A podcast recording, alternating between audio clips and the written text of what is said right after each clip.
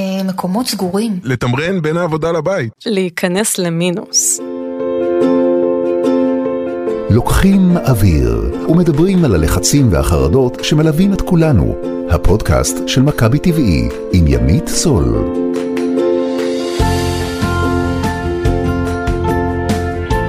היי, שלום, כאן ימית סול, איזה כיף שאתם פה, ברוכים הבאים ללוקחים אוויר.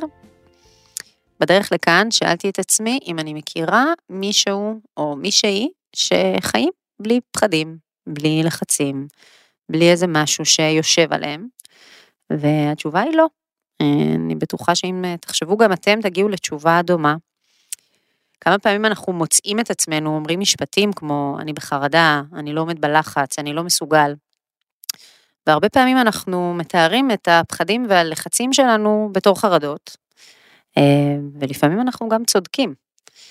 אה, אבל איך אנחנו יכולים לדעת באמת מה בדיוק יש לנו, וגם מה אפשר לעשות כדי להוריד את מפלס הלחץ. אז אה, בשביל זה אנחנו כאן, בפודקאסט לוקחים אוויר, ננסה לענות על כל השאלות האלה. נכיר סוגים של לחצים וחרדות ונלמד על הדברים שאנחנו יכולים לעשות כדי להקל על עצמנו בהתמודדות עם מה שאנחנו קוראים לו החיים. אז עכשיו בואו ניקח אוויר ונצלול לתוך העולם הזה של אה, חרדה ולחץ ופניקה, ונעשה קצת סדר במונחים. יש לי הרבה שאלות לאורחת שלנו היום.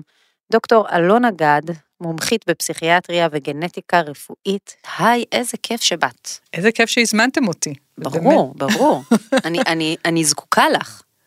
אני זקוקה לך אה, כדי לדבר על חרדה, אבל לא רק על חרדה, גם על לחץ ועל פאניקה ופוביה, ובעצם כל המונחים האלה שאפשר לומר שהם מגיעים אולי מאותו אזור, אבל הם קצת שונים, אז אני צריכה שתעזרי לי לעשות סדר. בשמחה, ממש. אז בואו נתחיל מהדבר הכי טריוויאלי והכי פשוט. מה זה לחץ? על מה אנחנו מדברים? האם זה משהו שהוא פתולוגי, אם זה משהו שהוא לא תקין, או משהו שהוא בעצם... נורמלי, רגיל. לחלוטין נורמלי. אמ, אז בעצם כשאנחנו מדברים על לחץ או דחק, זה איזושהי תופעה שהיא לגמרי לגמרי נורמלית, שאין בן אדם שלא חווה אותה. זה משהו שהוא באמת בטווח של הדברים התקינים והנורמטיביים. שבואו נחשוב על מצבים שבעצם מעוררים אצלנו לחץ. בבוקר להתארגן עם הילדים ולא לאחר לעבודה. הכי סיוט. סיוט, ולחץ. ולחץ. אז זאת אומרת, כל דבר שקצת מוציא אותנו מאיזון, קצת מוציא אותנו מאזור הנוחות, מה-comfort zone, בהחלט יכול לעורר מצב של לחץ. אפילו מצבים שהם אולי יותר uh, קשים, כמו רעיון עבודה, mm-hmm. או בחינות. או פודקאסט. או פודקאסט, אפילו.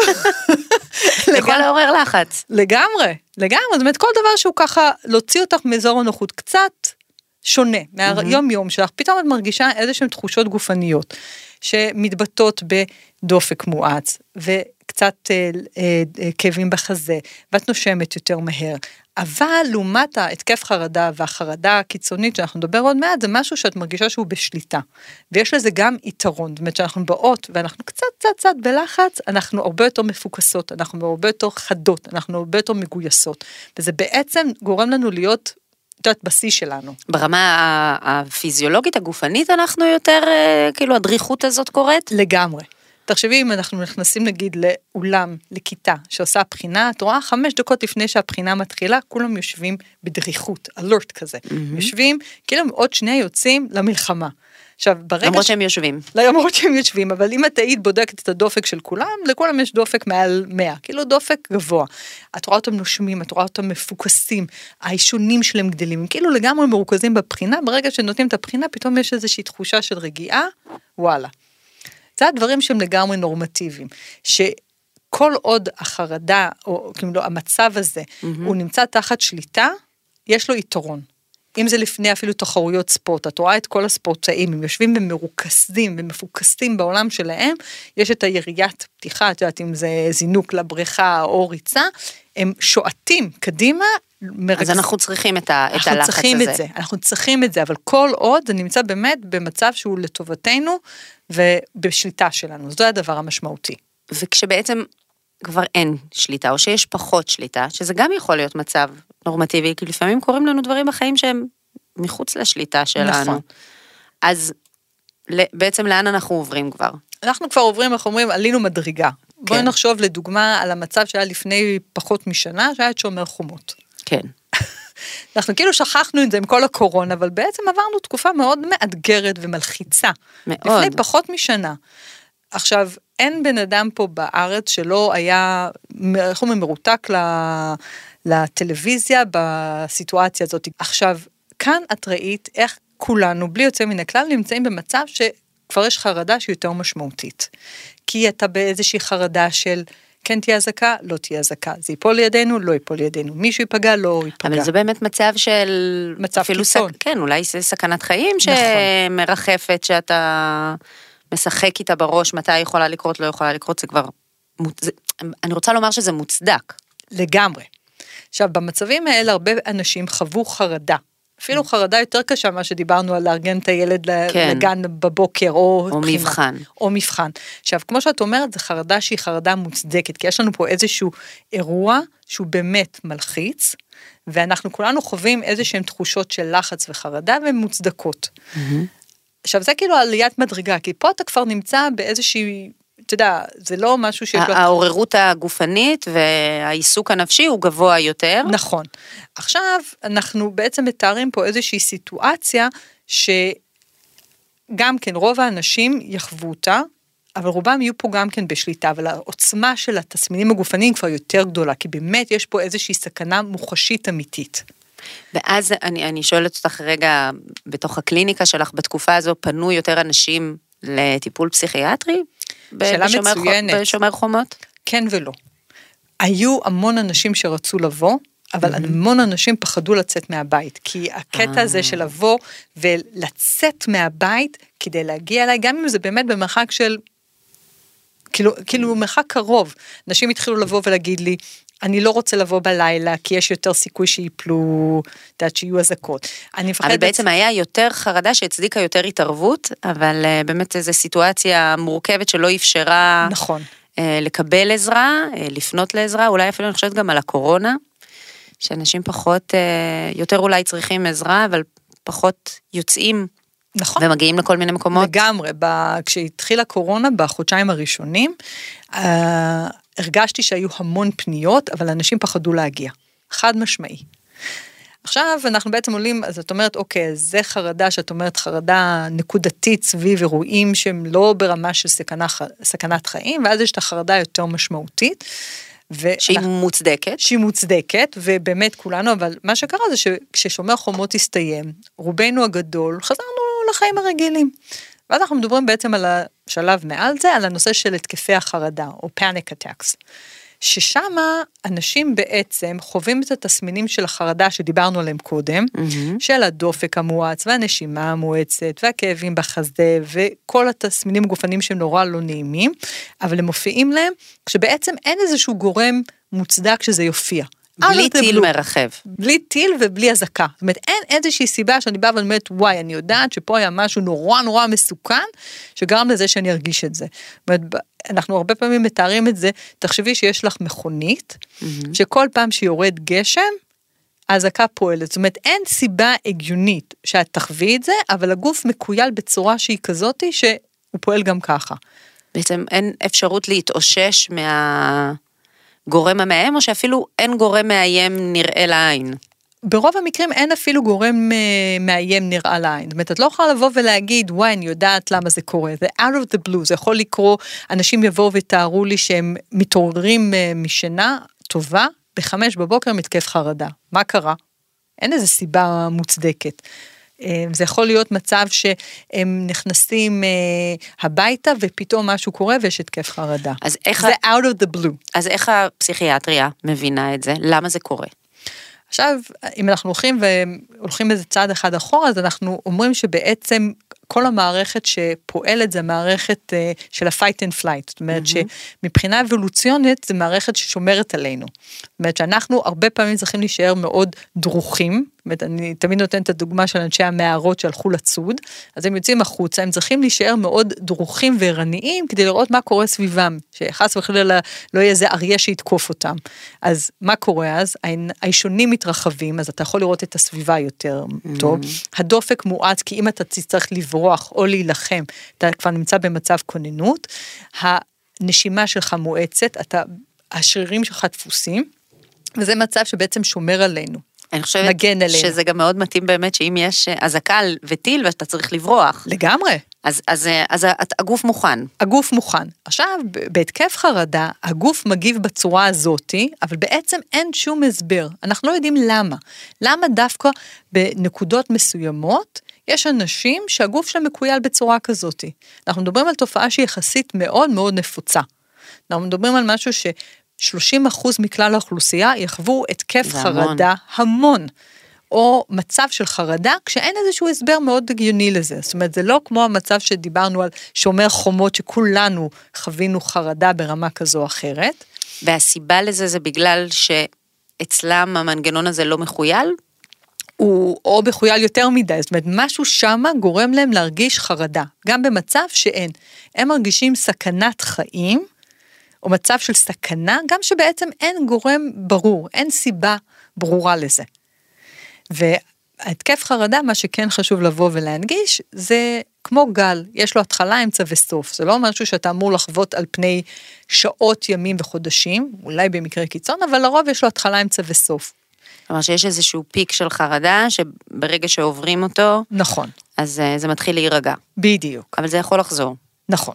מעניין אותי לדעת אם יש בכלל הסבר לדבר הזה, אם יש הבדל בין אנשים, אם יש שונות בין אנשים בנטייה להיות אה, יותר חרדתיים. אני נגיד רגילה לומר על עצמי שאני חרדתית, הרבה מחברותיי, כאילו נשים הן יותר חרדתיות. נכון. אה, מהדיווחים גם בספרות, או זה רק בחוויה שלנו, זה משהו חברתי? אני חושבת שבגדול, על פי הספרות, באמת לנשים יש יותר, אה, יותר, מדווחות לפחות על אה, תסמינים של חרדה, יותר מגברים, אבל זה לא, זה לא חד משמעי, זאת אומרת, אני באמת חושבת שגברים אולי יותר מתביישים לבוא ולספר שיש להם התקפי חרדה. אם אנחנו חזרנו לשאלה של האם כולנו חווים חרדה ומה מבדיל אנשים מסוימים, כאילו למה יש כאלה שכן חווים חרדה או התקפי חרדה ויש כאלה שלא, זה באמת, יש פה איזשהו הסבר גם את יודעת, אה, אישיותי, גם גנטי, שיש אנשים שבאמת נוטים יותר לחוות חרדה. יש אנשים שנוטים יותר? כן. כאילו גנטית? אנחנו... יכול להיות שזה תורשתי אפילו? אני חושבת שזה זה כמו הסיב, זה הס- השילוב הזה של nature ו-nurture, זאת אומרת, הרבה פעמים כשאת מדברת עם אנשים שמתארים התקפי חרדה, אז הם באמת באו וגדלו במשפחה חרדתית. זאת אומרת שיש אוקיי. אימא שהיא זאתי של אל תצא מהבית בלי מעיל, ואל תשכח לקחת את זה, ותיזהר פה, אל תעלה על המגלשה, תיזהר כשאתה עובר את הכביש, כשאתה מגיע למקום זה כל מסוים. הדברים שאני אומרת, אלונה, זה כל הדברים שאני אומרת. זה כל הדברים שכולנו אומרים, אבל את יודעת, אנחנו לפעמים צריכים ללמוד קצת, לשחרר, ואנחנו גרועות בזה כאימהות. אני ניסיתי ללמד את עצמי להגיד במקום תיזהר לא ליפול, תסתכל איפה אתה דורך, אבל זה לא... זה לא, לא החזיק. נכון, או כשאנחנו... עדיין תיזהר לא ליפול. נכון, או אה, את הולכת לגן משחקים עם הילד, ואת רואה אותו מטפס על המקדשה, ואת מתה מפחד שכשהוא... שחס וחלילה לא ייפול משם. אז... כן. אה, אז אני אומרת, אנחנו כולנו נוטות לזה, אין... נוטות ונוטים. ונוטים ונוטים, נכון. עכשיו, יש אנשים שבאמת מסוגלים יותר לשמור על קור רוח. זה לא שהם לא חווים את זה, אבל הם מסוגלים כן לבוא ולתעל את זה בצורה כזאת, שמתמודדים עם זה מדהים. אני הרבה פעמים חושבת על, על המנהיגים שלנו בארץ, בעולם, בכל מיני רגעים אה, נכון. מאוד אה, קשים אה, לכולם, איך, איך הם באמת מתמודדים עם הסטרס, או עם החרדה. אני חושבת שבאמת רוב המנהיגים בעיתות מצוקה, את רואה, הם מתמודדים. הם, שרים, הם, הם מתמודדים כמו שאנחנו מתמודדים עם הדברים הקטנים, עם כן. האירועים הקטנים, הם מצליחים להתארגן סביב זה. לגמרי. שאלה באמת אם יש על זה מחיר. אני... אני משערת שכן.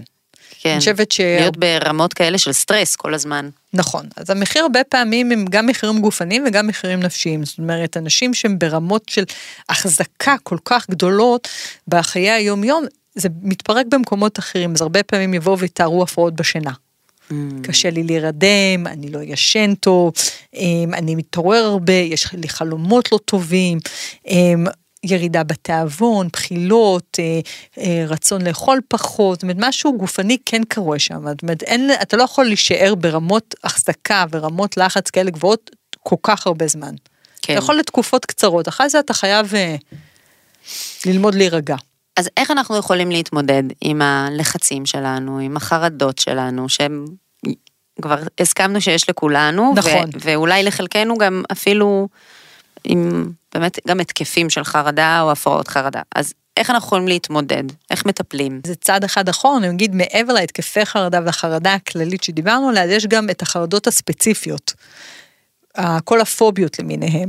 אנשים שבאים ואומרים אין סיכוי בעולם שאני אכנס למקומות סגורים. אני לא אעלה במעלית, אני לא אכנס לשירותים ציבוריים, כי זה קטן וזה מלחיץ. אנשים שיש להם קושי להיות בסביבות, בסביבה עם הרבה מאוד אנשים. שזה ממש פחד ממוקד. בדיוק. זאת אומרת, הם יבואו ויגידו לי, אין לי התקפי חרדה ביום יום, אבל יש דברים מסוימים שמעוררים אצלי חרדה קיצונית. אה, פחד מג'וקים, פחד ממקומות סגורים, פחד ממקומות פתוחים, פחד ממקומות גבוהים, כאלה שיבואו ויגידו, אין סיכוי שאני אעלה על עזריאלי ונסתכל למטה. זה פשוט לא יקרה, אני יודע שאני לא אפול, אבל זה כל כך מפחיד אותי שאני פשוט לא אעשה את זה. אמ, יש עוד סוג של חרדה, כל הקבוצה הזאת של ה-OCD. שאנשים כן. שיש להם איזושהי חרדה מסוימת ואיזושהי מחשבה אובססיבית סביב אותו נושא, פחד להידבק ממחלות, פחד שמשהו רע יקרה, פחד שהם יעשו משהו רע, המחשבה הזאת היא חוזרת שוב ושוב, היא משגעת אותם, והם יכולים לעשות או טקס פיזי, לגעת mm-hmm. במשהו, את יודעת, לדפוק על ה... שאין קשר ישיר בינו לבין הדבר שמפחיד אותם. אין שום קשר, או שזה יכול להיות גם טקס מנטלי, הם יכולים לבוא ולומר משהו, הם יכולים לבוא ולהגיד איזה משפט מסוים. במטרה לבטל את המחשבה בדיוק. המפחידה. לגמרי, גם כשאין היגיון. אין שום היגיון.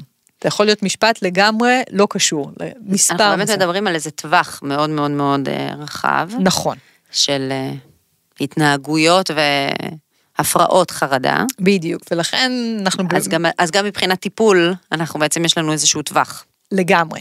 עכשיו, אנחנו בעצם מתארים אה, מגוון מאוד גדול של אה, תסמינים וסימפטומים אה, שהם מאוד מאוד שכיחים, והרוב המוחלט לא יצטרך טיפול תרופתי. כי אנחנו מדברים פה על איזשהו ספקטרום, בין אנשים שזה קורה להם, אבל הם אומרים, זה לא מפריע לי.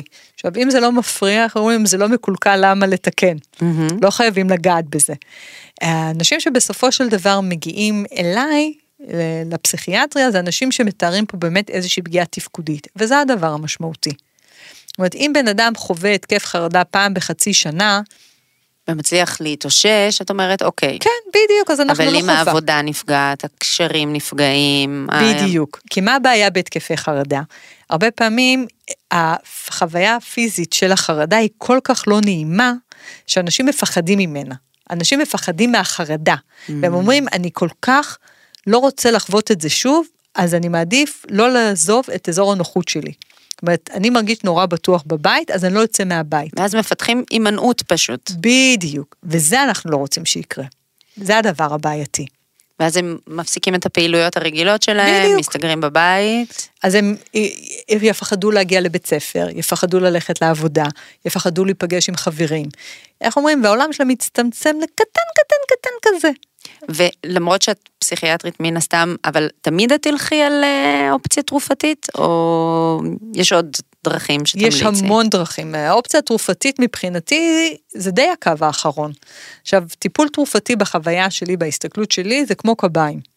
אוקיי. המטרה היא שאם יש רגל שבורה, שזה, נגיד, הנפש פה, את יודעת, משוועת לעזרה, אנחנו נותנים לה איזה שהם עזרים, איזושהי תמיכה, אבל זה לא עובד אף פעם בפני עצמו. תמיד נכון לבוא ולפנות לאיזושהי אה, דמות טיפולית, פסיכותרפיסטית שתבוא ותעזור. והשילוב הזה של טיפול תרופתי עם שילוב פסיכולוגי או שילוב טיפולי הוא מדהים.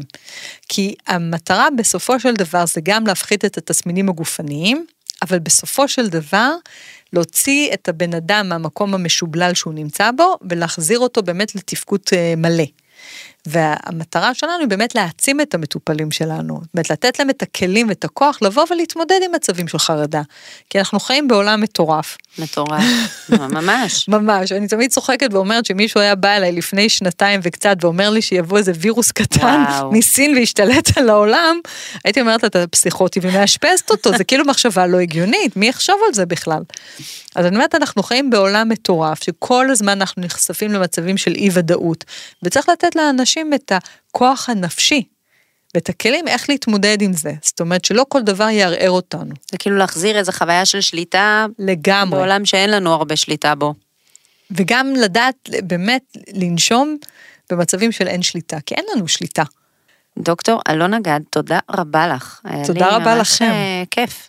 אז למדנו קצת על איך אנחנו בנויים, ועוד מעט נרחיב גם על דרכים להתמודד עם כל התחושות האלה, אבל קודם כל, בואו נקבל עוד מושג על הטבע שלנו. מושג טבעי, מושג אחד שכדאי להכיר על הטבע שלנו, והפעם, דימויים קטסטרופליים. דימויים קטסטרופליים הם תמונות דמיוניות איומות שעשויות להופיע בראשו של אדם בעת מצב לחץ.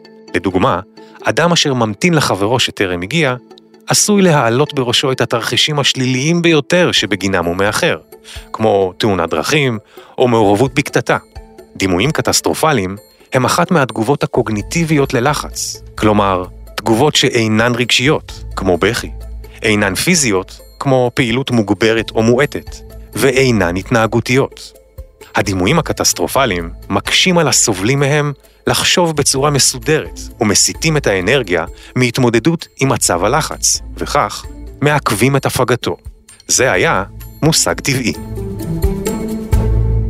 אז אנחנו יודעים מה פשר הפחדים האלה, שהנורא מכל קרה, אבל השאלה הכי גדולה היא איך אפשר להקל על עצמנו ממחשבות חרדתיות, איך אפשר להוריד את הלחץ. אה, לצד הרפואה הקונבנציונלית, יש הרבה טיפולים מעולמות הרפואה המשלימה שידועים כיעילים במצבים של מתח וחרדה, אה, ולכן הזמנו לכאן את אה, דוקטור גלי שטופמן, מנהלת אגף הרפואה במכבי TV. שלום, דוקטור שטופמן. אהלן. אני צריכה את עזרתך, קודם כל אולי להבין בכלל מה זה רפואה משלימה. אז אה, רפואה משלימה, בעצם ההגדרה של רפואה משלימה היא הגדרה בשיטת האלימינציה. כל מה שלא נכלל ברפואה הקונבנציונלית הוא מוגדר תחת הרפואה המשלימה. כל מה שלא נכלל ברפואה הקונבנציונלית, אז מה למשל, איזה טיפולים כן יכולים? אפשר לחלק את זה למספר קבוצות של טיפולים. יש טיפולים שהם טיפולים אנרגטיים, שמתייחסים לזרימה של אנרגיה בגוף, כמו רפואה סינית או דיקור סיני, כמו אה, רייקי אה, ועוד שיטות כאלה, רפלקסולוגיה. יש שיטות שהן שיטות של מגע, כמו שיאצו, טווינה סיני, אה, כמו אוסטאופתיה או כירופרקטיקה. יש שיטות שהן שיטות של אה, מתן אה, צמחי מרפא או תוספים, כמו נטורופתיה, גם ברפואה סינית יש לנו. עכשיו, אני זוכרת שפעם היו אומרים רפואה אלטרנטיבית, כלומר, זה בא במקום? אז ככה, הגישה, הטרמינולוגיה מאוד השתנתה לאורך השנים, והשינוי בטרמינולוגיה משקף את השינוי בתפיסה של למה זה נועד. אז אם בסוף המאה שעברה דיברו על אה, רפואה אלטרנטיבית, ו... שזה במקום. כאילו זה, זה משהו מוזר כזה שבא להחליף את הרפואה, מהמם. אז עם השנים, אה, וככל שהרפואה הצליח, התחילה לראות את האפקט ואת התועלת שבטיפולים האלה, אה, כתוסף לרפואה הקונבנציונלית, אז התפתח מושג חדש שהוא רפואה משלימה. מהמם. וב-10-15 שנים האחרונות היה שינוי נוסף, כי ככל שנהיו יותר מחקרים בנושאים של רפואה משלימה, התחילו להכניס רפואה משלימה לתוך בתי חולים ומוסדות רפואיים, כן. אז אה, נוצר מונח חדש שהוא אה, רפואה אינטגרטיבית, רפואה משולבת. או, מעניין. כן. בעצם זה גם וגם. כלומר, אם, אם לצורך העניין אנחנו נפגשנו גם כדי לדבר על מצבים נפשיים, על, על חרדה, אז בעצם ההמלצה היא איזשהו טיפול שהוא משולב. נכון, אנחנו תמיד מדברים על טיפול של, של שילוב אה, במצבים רפואיים, וגם במצבים רגשיים, קודם כל אדם צריך לפנות לקבל אה, ייעוץ רגשי, אם על ידי מטפל רגשי, אם על ידי פסיכיאטר, הכל בהתאם כמובן לתלונה ולמצב. ו- אבל במקביל לטיפול הרגשי, או תרופתי לפעמים אם צריך, יכול לקבל סיוע גם בטיפולים ברפואה המשלימה. אז איך, הרפואה המשלימה באמת מסתכלת על כל הנושא של אה, לחץ וחרדה וסטרס, שבימים אלה אנחנו במיוחד מרגישים אותו. כולנו. אמ, אז בעצם קודם כל צריך לומר שמה שמאפיין את מרבית השיטות ברפואה משלימה זה איזושהי הסתכלות הוליסטית שלוקחת בחשבון שהגוף והנפש הם, הם אחד והם מושפעים זה מזה וכך טיפול בגוף יכול להשפיע על הרגש מהמם. וכמובן מצבים רגשיים יכולים להשפיע על הגוף. אה, ובאמצעות התפיסה הזו בעצם אנחנו רואים איך הרפואה המשלימה יכולה לסייע במצבים נפשיים. שעל ידי טיפול באמת- בגוף אנחנו משפיעים על מה שקורה לנפש. אז אני- אני יכולה ללכת לפסיכיאטר או לפסיכולוג, אבל במקביל לקבל מה? שיהיה בעצם יותר אינטגרטיבי או משלים. איזה טיפולים יש לחרדות או לחץ? אוקיי. לרפואה המשלימה, בגדול להציע. אפשר לחלק את זה באופן גס לשניים. יש טיפולים שהמטרה שלהם לגרום לכך שאת פחות תיטי להיות במצבים של לחץ, פחות תיטי להיות בחרדה, או, זה מעניין. אז זה פן אחד. ופן שני, וכאן, רגע, בפן הזה נכנסים אה, טיפולים כמו רפואה סינית, אה, טיפול אה, ייעוץ תזונתי או של אורח חיים, כמו שאנחנו יכולים למצוא בנטורופתיה, אה, טיפולי מגע שונים. אה, זה פן אחד, והפן השני זה טיפולים או שיטות שנועדו ללמד אותך איך להתמודד כשאת כבר בלחץ או כבר במצב של חרדה, איך, איך להתמודד אז, כמו ביו-פידבק, כמו מיינדפולנס. אני, אני, זו הזדמנות רק להגיד שבאמת בפודקאסט בהמשך, בפרקים הבאים אנחנו נרחיב על כל אחד מהטיפולים האלה להתמודדות עם אה, חרדה, אבל זה בעצם מעניין, החלוקה הזו שאת עושה, שאת אומרת, אה, יש טיפולים שנועדו רגע ל, לבדוק אם אתה, יש לך יותר מועדות להרגיש חרדה ולטפל ב, ברגישות הבסיסית הזאת, באיזה, הם בעצם נועדו למניעה. למניעה. כן. שבתוך בתוך זה בעצם איזה טיפולים אנחנו יכולים אה, אז למשל, לפנות אם אליה. נדבר על רפואה סינית, אז אה, ברפואה סינית אנחנו יכולים להסתכל, לפנות משני סוגים של מרכיבים. מרכיב אחד זה מרכיב שמתייחס לאיברים בגוף.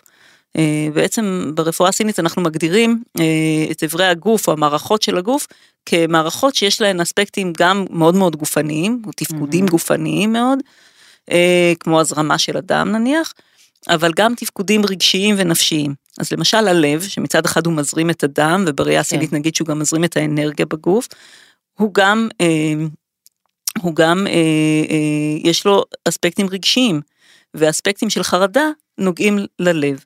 אז אנחנו יכולים לטפל באנרגטיקה של הלב כדי לטפל במצב של חרדה, או למנוע מצב של חרדה. זאת אומרת, ככל שהאנרגיה במערכת הזאת תהיה נכונה יותר, זורמת בחופשיות יותר, די אנרגיה במערכת הזו, אז האדם ייטה פחות למצבים אה, של חרדה. זה אה, אה, המניעתי. מבחינה זו, זה פן אחד של מניעתי. זה, זה פיוטי, זה יפה לחשוב על הסימבוליזציה הזו של אה, איברים בגוף והמשמעות הרגשית שלהם. זה מאוד מעניין וגם אנחנו רואים אה, בכלים של הבחנת הגוף אנחנו רואים אה, אנחנו רואים הקשר למשל אחד הכלים שמשמשים להבחנה ברפואה סינית זה הלשון. אה, כי הלשון היא איזשהו איבר בעצם קצת פנימי שאנחנו יכולים לראות אותו בחוץ. ואנחנו יודעים שבלשון האזור שמייצג את הלב, הלב הסיני, הלב הרגשי, כן. לא רק האיבר הפיזי, כן? מהמם. אז זה, אה, זה הטיפ של הלשון, הקצה של הלשון. הרבה פעמים, ב, אני יכולה להגיד לך, אני מטפלת בעיקר בילדים, אז הרבה פעמים בילדים שנוטים לחרדות, את רואה שהטיפ הזה הוא שטוח יחסית. כאילו אין מעניין. שפיץ. כן. אבל יש עוד אספקט ברפואה הסינית, בעצם הרפואה הסינית היא, אה, אה, אחד, אחד, אחת התיאוריות ברפואה הסינית מדברת על תדרים אנרגטיים שונים שפועלים בסביבה ופועלים גם בתוך הגוף. הסינים, היות ומדובר בתורה שהיא עתיקה, משתמשים במושגים של, אה, שלקוחים מהטבע. אז מדברים על תדר אנרגטי שמייצג אדמה, אה, עץ, מים, מתכת, אש. בתוך התדרים האלה ניתן גם להשפיע. למשל, התדר של האדמה הוא תדר שמתייחס, נקשר למערכת העיכול שלנו, לקשר שלנו, למקור המאוד בסיסי שלנו, לאימא. אה, ו- מעניין, כן, עכשיו אם אנחנו מדברים, מעניין, הזנה, מערכת עיכול, אימא, כן, מעניין. נכון, ואז אנחנו רואים למשל שכאשר אנחנו מחזקים את התדר האנרגטי הזה, את האדמה, אז מה שאנחנו עושים דרך החיזוק הזה, אנחנו אה, מאפשרים לבן אדם, אנחנו קודם כל מעגנים אותו כמו מקרקעים, אפילו משתמשים במושגים האלה כשמדברים ב- ב- בטיפולים רגשיים, על לקרקע, על לעגן בן אדם שהוא בחרדה. אז אנחנו מוסיפים פה איזשהו עיגון ואיזשהו קרקוע, ועל ידי חיזוק של האדמה, אנחנו מאפשרים לא רק עיכול טוב יותר של אוכל, אלא גם עיכול טוב יותר של המציאות, של חוויות שעברנו, ויכולת טובה יותר לעכל ולאבד אותם. אבל באמת בדרך פחות, אה, אני לא יודעת אם זו המילה, מודעת, כי פחות מדברים על הדברים, אלא זה יותר אה, מאחורי הקלעים. נכון, זה מאחורי הקלעים, ולכן זה טוב גם לאנשים שלא קל להם לדבר על בעיות רגשיות שלהם. אז וספת באמת- הפסיכולוג לא, טוב, לא באה להם בקלות, כן. ואז אנחנו קצת תוקפים את הדברים ומטפלים מ- מ- מאספקט אחר, מכיוון אחר. אז זה מוביל אותי באמת לשאלה, כי דיברת גם על ילדים, ואת מדברת גם על כל מיני מונחים שהם, לא יודעת אם לקרוא להם אה, רוחניים, אבל הם, בוא נגיד, הם, הם, הם יותר מופשטים. נכון. אז למי מתאים לפנות בעצם ל, לרפואה משלימה? יש לנו, היות ורפואה משלימה זה באמת סל מאוד גדול של כן. טיפולים, יש טיפולים שמתאימים יותר לתינוקות, יש לילדים, יש למבוגרים, ב- בכל הגילאים אפשר לפנות? בכל הגילאים. אז אה, למשל, כדוגמה, אה, תינוק או ילד קטן, כנראה, ילד קטן מאוד, כנראה לא יעזר בביופידבק וגם מיינדפולנס זה. קשה, אבל אה, טיפול בתווינה ל- לילדים צעירים ולתינוקות, שזה עיסויים מאוד מאוד עדינים, יכול לעזור המון. טיפול בדיקור יכול לעזור מאוד, נטורופתיה או הכוונות תזונתיות יכולות לעזור מאוד. זאת אומרת, יש לנו גם כמו שאמרת, לגילאים גם הצעירים אנשים מאוד. שפחות אה, אה, רוצים לדבר, או הערוץ הדיבורי הוא פחות טוב להם.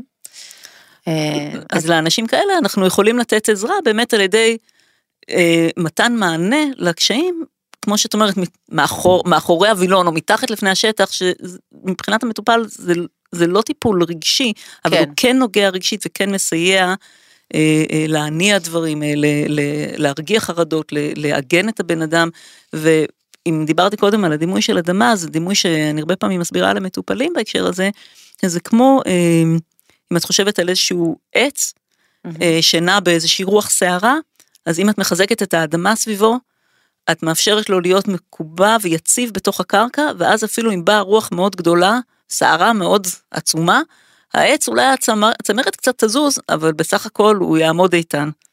אז גם הבן אדם יוצא גם אבל עם, ה... עם המטאפורה הזו שהיא מאוד יפה, שזה מה שאנחנו עושים. היית עכשיו בטיפול שהוספנו לך אדמה. זה הסבר שלי. יש זה הסבר מן הסתם המון יפה, הסברים. ברור.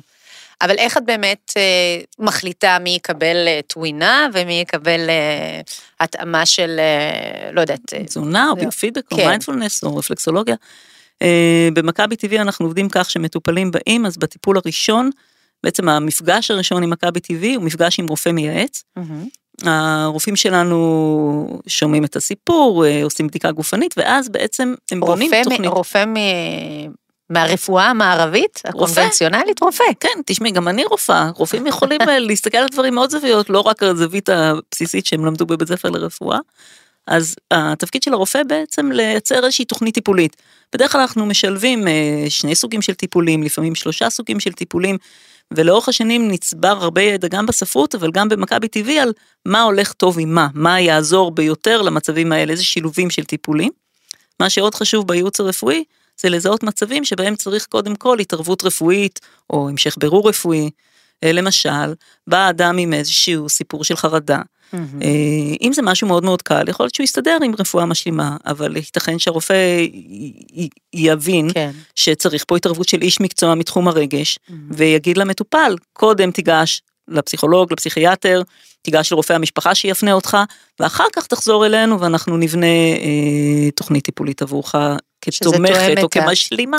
כן, שזה גם תואם את הגישה האינטגרטיבית, נכון. שאמרת אה, בהתחלה, נכון מאוד. וזה לרוב איזשהו טיפול חד פעמי, או איזושהי סדרה של טיפולים, כי אמרת גם מניעתי, אז אני מנסה לחשוב איך, איך, איך זה נראה. אני לא מכירה הרבה דברים, ובטח לא בתחום טיפול אה, בנפש, שמסתדר ככה במכה אחת. בדרך כלל מדובר על תהליך, זה איזשהו מסע של מטופל.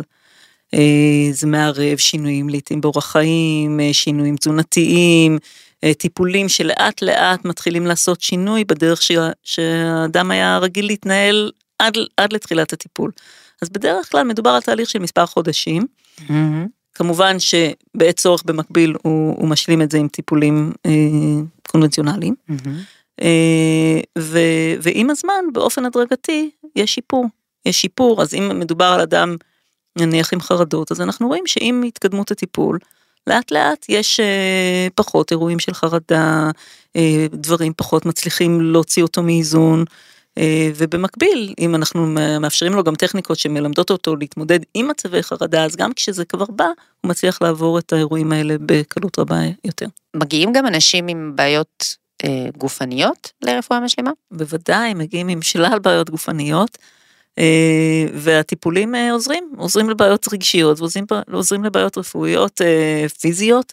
יש הרבה מחקר אה, אה, בתחומים של כאב, אה, בתחומים של מחלות כרוניות שונות. אה, בילדים אפשר לעזור. שגם אצלם לפעמים המקור הוא מה שאפשר לקרוא לו רגשי?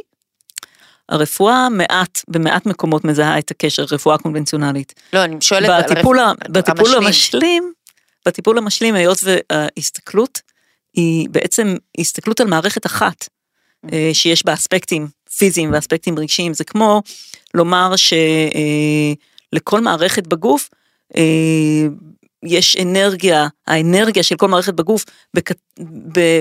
על איזושהי סקאלה. Mm-hmm. אז אם בקצה אחד זה אנרגיה מאוד מאוד קונקרטית, מאוד פיזית, ומדובר על סימפטומים פיזיים, כן. אז בקצה שני זה אנרגיה מאוד מאוד דקה, מאוד עדינה, שמתייחסת בעצם למצ... ל... לרגש, לרגש, לרגש שאופייני לאותה מערכת. ולכן אנחנו תמיד נעים בין הדברים, ותמיד אפשר למצוא קשר אה, בין אה, סימפטומים פיזיים. mm-hmm. לנושאים רגשיים, לפעמים הכיוון אחד, לפעמים הכיוון השני, בעיה פיזית שתשפיע על מצב רגשי ובעיה רגשית שתשפיע, שתשפיע על מצב אה, פיזי. אני חייבת לשאול אותך, אמרת קודם ככה, וגם אני יודעת, אה, שבהכשרה שלך את רופאה, רופאה ברפואה המערבית הקונבנציונלית, נכון. ופנית גם ללמוד אה, רפואה סינית. אני, אני חייבת לשאול על המעבר, זה מעניין. אז אה, כן, זה איזשהו תהליך שקרה לי בחיים שלי, זה לא שזה זה מסלול הידוע, אבל אני, אני חושבת בשלבים שנהייתי אימא, mm-hmm. עם ההיריון והלידה והשנה הראשונה של הבן הבכור שלי, עברתי איזשהו תהליך, קראתי גם הרבה מאוד ספרים. בין הנקה להנקה. ש, שמה, ו... שהרגשת שמה שיש אה, לרפואה המערבית הוא, הוא מצומצם, הוא חסר? אני, אני לא חושבת, הרפואה, הרפואה המערבית, הקונבנציונלית, היא מאוד עשירה ומאוד מאוד יפה בעיניי, אה, אבל אני מאוד סוקרנתי. Mm-hmm. קראתי כל מיני ספרים והתחלתי לראות אספקטים עמוקים יותר שקשורים במחלות, וזה מאוד מאוד סקרן אותי ועניין אותי. ואז התחלתי ללמוד את זה. אה, וגיליתי עולם שלי אישית הוא מאוד מאוד מעניין. באמת, יש לך איזה שני כובעים? אה, כן, אני חושבת שאני מטפלת בעיקר בילדים, ובעולם של ילדים, העובדה שיש לי את שני הכובעים האלה מאוד מאוד אפקטיבית, כי רוב הילדים באים לטיפול ברפואה משלימה או ברפואה סינית אצלי, אה, מסיבות על תלונות גופניות. מעט הורים לוקחים ילדים לטפל עכשיו, ב- לעשות well-being לילד. נכון? כן. גם באמת לא צריך, ילדים יש להם well-being הרבה פעמים בסיסי כזה. כן. אבל הרבה ילדים את המצוקות הרגשיות שלהם מבטאים בסימפטומים פיזיים. לפעמים מצוקות אפילו ממש מתחילת החיים, אה, מהלידה, מטרום הלידה, מהחודשים הראשונים לחיים, הביטוי לכל מיני טראומות ומצבים רגשיים פיזי. אה, הוא אחר כך הוא ביטוי פיזי, דרך מחלות פיזיות, מחלות חוזרות ונשנות, או מחלות כרוניות כמו אסתמה, אה, וברפואה סינית מאוד קל לחבר, אני אתן לך דוגמה, אה, למשל ילדים שהייתה להם לידה קשה, mm-hmm. והפרידה בעצם מאימא הייתה פרידה טראומטית. אז הם הרבה פעמים עם איזושהי, נשאר איזשהו אבל על הפרידה הזו. והרגשות האלה של אבל ו- ו- וצער מאוד עמוק, משפיעים בראייה הסינית, קשורים למערכת של הריאות. וואו. ואז אנחנו הרבה פעמים רואים שהילדים האלה סובלים מבעיות ריאתיות, לפעמים בגילאים מאוד צעירים. אה, אפילו בשנה הראשונה לחיים יש להם התקפים של, ברפואה אנחנו מסתכלים על זה כמחלה ויראלית, זאת אומרת יש מחלה ויראלית mm-hmm. שגורמת לתמונה דמוית התקף אסתמה, זה בעצם מחלה ויראלית לחלוטין, mm-hmm. אבל בראייה סינית אנחנו נגיד שהסיבה שהילד הזה דווקא מבטא ככה את המפגש שלו עם הווירוס, נובע מדברים עמוקים יותר ואולי קשור לפרידה של הכאב שיש לו על הפרידה מאימא. ניתן לו משאף אם הוא צריך, נכון. אבל גם, גם נטפל באיזה משהו אנרגטי, אז, עמוק, נכון, אולי רגשי יותר. אז אנחנו נוכל לעשות טיפול... מזמן שאין לו מילים, מתקופה אז, בלי מילים. נכון, אז אנחנו נוכל לטפל בו, אה, כמובן נטפל בזמן האירוע הזה, כשהוא בקוצר נשימה, כמובן שאנחנו ניתן לו טיפול תרופתי ככל שהוא צריך כדי שהוא יתגבר על המחלה. Mm-hmm. גם אז אנחנו יכולים לתמוך, כי רפואה סינית יש לה גם יכולת להשפיע במצבים אקוטיים, mm-hmm. אבל אחר כך, אה, כדי למנוע את ההתקף הבא וילדים נכנסים להתקפים חוזרים ונשנים ויש סיכוי גבוה יותר לפתח אסתמה בהמשך, אז בכל זה, בכל האספקט המניעתי, כדי למנוע התפתחות של אסתמה בהמשך, אנחנו נטפל בטיפול אה, ברפואה סינית, שיגע לא רק בתפקוד המאוד בסיסי של איך לנשום טוב ולהיות בריא, אלא גם ברבדים עמוקים יותר. דוקטור גלי שטופמן, תודה רבה לך, היה לי מאוד מעניין. גם לי תודה רבה. וגם לכם, תודה שהאזנתם, ותודה לאורחות המעניינות שחלקו איתנו מהידע הרב שלהן. בפרק הזה שלוקחים אוויר עמדנו על ההבדלים בין פחד, לחץ וחרדה. הבנו מה מניע את הלחצים שלנו, וקיבלנו גם הצצה לעולם הרפואה המשלימה. בפרק הבא ננסה להבין למה אנחנו חווים התקפי חרדה ואיך אפשר להתמודד איתם. את הפודקאסט לוקחים אוויר אתם יכולים למצוא בפלטפורמה שאתם מאזינים בה עכשיו, ספוטיפיי, גוגל פודקאסט, אפל פודקאסט ובכל פלטפורמות הפודקאסטים המובילות. הפרק הבא כבר זמין להאזנה. נשתמע.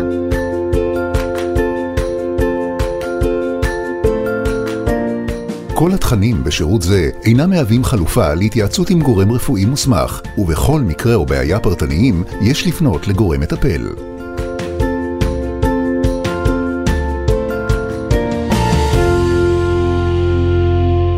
הוקלט באולפני אדיו, המשווקת את ספוטיפיי בישראל.